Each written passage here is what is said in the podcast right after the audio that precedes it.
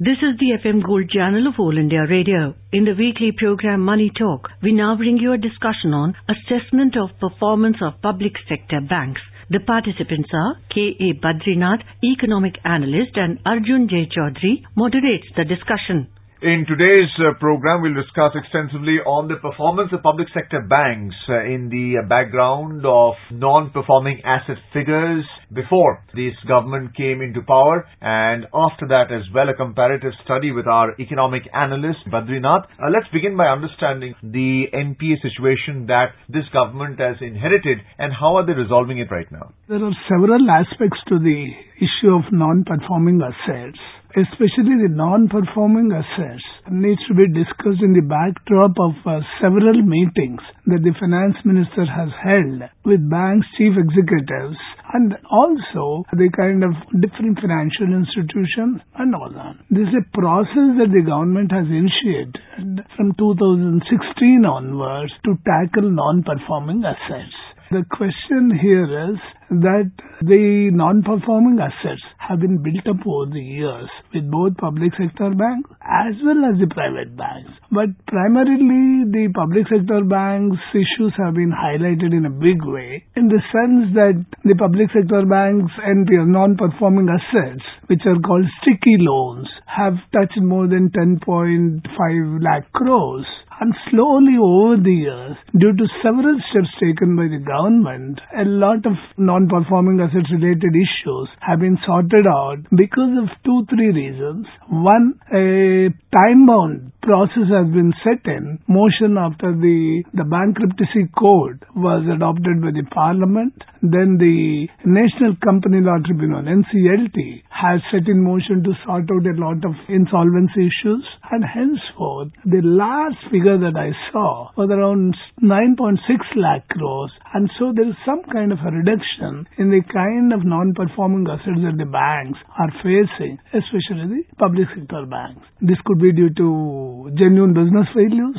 Possibility is that uh, some are willful defaulters. Uh, some could be that uh, there are procedural issues with the banks and financial institutions. So there are several issues which have got mixed up and the resultant impact it seems to be the huge build-up in the non-performing assets.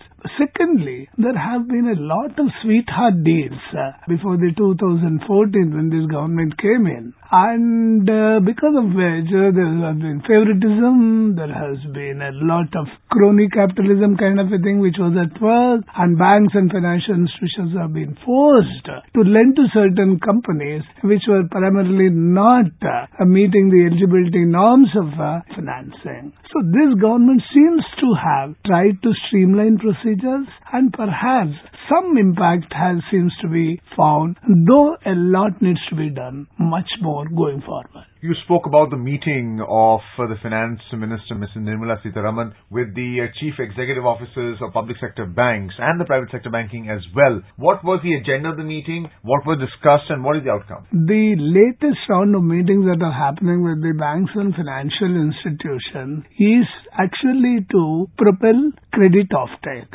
After the non-performing assets have been built up in a big way, the banks have been facing a lot of liquidity issues. Secondly, the banks also have been looking for credible business. Since the corporate sector, the lending has virtually come to a standstill, so they must be looking for retail business in a big way. So if you recall, a month and a half back, the government had decided to go for a huge outreach program in over 400 districts where a lot of retail lending can be done. Perhaps uh, the first and second meetings have happened only to review how this outreach is happening, whether any proper lending is happening or not, whether a lot of people are getting benefited and the banks are getting business or not. Essentially, the idea is to bring banks back into business then resume the credit offtake and with that push uh, consumption growth because uh, also you are aware that in the last quarter GDP growth has fallen to about 5% which has been perhaps the lowest in almost 30 quarters.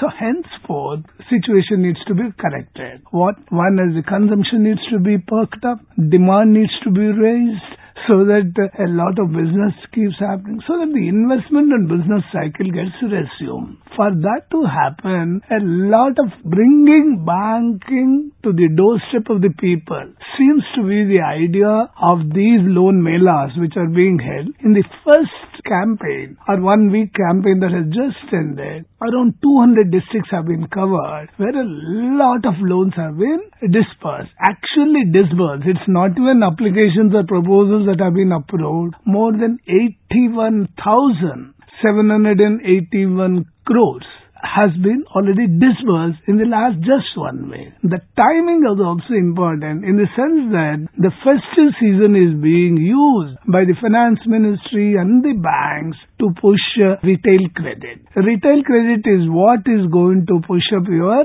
demand for consumption. The consumption demand gets a big kick or big push, perhaps the entire economic cycle will start moving. This seems to have been done and the second phase is expected to begin in the next week just before Diwali wherein the government seem and banks seem to be thinking that another 1 lakh crores of you know retail loans could be disbursed ahead of the Diwali. Usually the question on our listeners' mind is the solvency of borrowers and whether they will default or not and what is the NPA status for the banks itself. But the real question really is that are the banks lending which is repo rate linked or not? And that has been the issue for quite some time with the bank lending at a much higher rate, the bank rate as opposed to the repo rate. Do you see the transmission issue being resolved because of this meeting that the finance minister is holding with public sector banks and private sector banks? Non-transmission of the full relief that the borrowers could get out of the interest rate cuts announced by the Reserve Bank of India from time to time is a issue. And perhaps what the government and the Reserve Bank have done in consultation finally is that to actually link the repo rate with the lending rate. What this means is statutorily the banks are, you know, duty bound to transmit the entire relief that one is entitled to in terms of cutting interest rates so that the cost of funds for a borrowers like you and me would actually come down significantly. It's still true that the transition part is going on and some banks like State Bank of India have taken the lead to bring down the interest rates, uh, lending rates and try to bring them as close as possible to the repo rates. And secondly, other banks uh, seems to be following suit and perhaps I would, uh, my sense is that it would take at least three months or three to six months before the stabilization in the interest rates linked to repo rate comes into complete effect on the ground. Isn't it possible for a, a statutory limit be set on the net interest income that is earned by banks because after all they do borrow from the central bank which is the repo rate. Is the uh, central bank doing something about that by imposing a limit on what the NII should be? Net interest income is an issue which there have been uh, the both Reserve Bank, the lenders and the borrowers have to together find a balance somewhere. The issue is the banks are finding the transaction cost to be on the rise. On the other side, the borrowers think that uh, the cost of funds is too high for them to continue consumption. So there needs to be a somewhere a meeting point where they need to settle that the spread cannot be more than 2%. This is the universally accepted. And here, or in fact, uh, globally the trend has been the spread should be less than 1%. But isn't this cartelization by the banks themselves when they impose a high bank rate and the net interest income is as much as 5 to 7 or 10%? It's true that they try and uh, work in tandem to set the interest rates. Now the issue here is if you try and cartelize, and even if uh, the private banks are not going to play the same game or the foreign banks are not going to be in the same league, then what happens is they're going to lose business.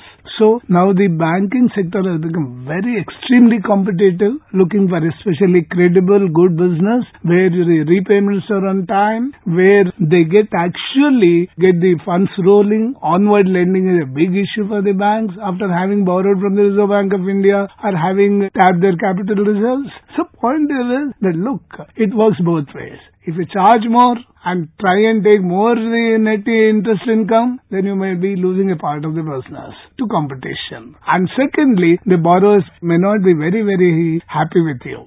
So here, and if you don't charge them, then your balance sheet issue will come in. So there needs to be a balance between how much interest you earn in terms of uh, by the from the bank side and how much the borrower is going to be charged on that. And my guess is that uh, the market should undergo, the banking sector should undergo big reforms so that some amount of healthy competition between the banks happens and the actual finally the borrower should be the biggest beneficiary of such a regime. We talk about consumer protection and how competition actually helps in the consumer getting the best business from the private and the public sector banking as well. But looking at the performance of banking, we also have to look at how secure the transactions are. Are these secured loans, unsecured loans, and what is the collateral being pledged to ensure that the recovery process on the part of banks ensures that they don't approach insolvency themselves? Point here is when we talk about insolvency, what happens is there's a huge list of willful defaulters. And there is also genuine business defaults. Genuine business failures are there, then the banks need to take a different approach with them. Whereas with willful defaulters, there should not be any mercy in terms of dealing with them, trying to recover as much as possible, even by force, attaching the properties. Boards of such banks need to, mean, uh, such companies or individual borrowers or high net worth individuals need to be confiscated and uh, the assets of the personal assets of the company's boards, directors could also be attached if uh, prima facie is proved that it's a willful default. Or there's a case of fraud for that matter. Yeah, of course. There are several cases where there's a lot of fraud, including the Nirav Modi case, including so many others. You have seen the Punjab National Bank case. So there are several cases. Even in the ICICI, you have seen uh, the sweetheart deals between the top management and uh, the companies involved. So point here is, you need to take a particular view in terms of willful defaults. You need to take a separate view in terms of genuine business failures. But my guess is there needs to be a institutional mechanism wherein you need to distinguish the two, try and take a independent call, and the bank boards need to take complete responsibility for whatever decisions they take. Secondly, the Reserve Bank of India needs to play a regulatory role more effectively so that the Punjab, Maharashtra cooperative bank kind of cases do not happen and investor, I mean small retail depositors money does not go down the drain. Well, the deposit is insured uh, by the general insurance company. For that matter, what is the limit? How secure is the bank account holder? And more importantly, when you talk about the board of banks, is there a conflict of interest? Are they independent directors now under the New Companies Act? How secure is the bank itself when it comes to the stakeholder interest therein? Here, talked about insurance of the depositors. It's a fact and it's a little bit of a concern that the insured deposits chunk is coming down very gradually. So the vulnerability of the small depositors it seems to be a big issue. Second part is the confidence level with which the small depositors is to approach the banks seems to have gone down. So there have been several amendments to the Banking Regulation Act trying to bring about uh, arm's length distance. So henceforth, uh, my guess is going for maybe in a year or two, we could see many more changes in terms of banks functioning. Thank you so much. Thank you. You were listening to a discussion on assessment of performance of public sector banks. The participants were K.A. Badrinath, economic analyst, and Arjun J. Chaudhary moderated the discussion. This program was produced and presented by the News Services Division of All India Radio. This program is also available on our website newsonair.com. You can also follow us on the News on AIR app for updates. You may email your opinion about this program at airnsdtalks gmail.com.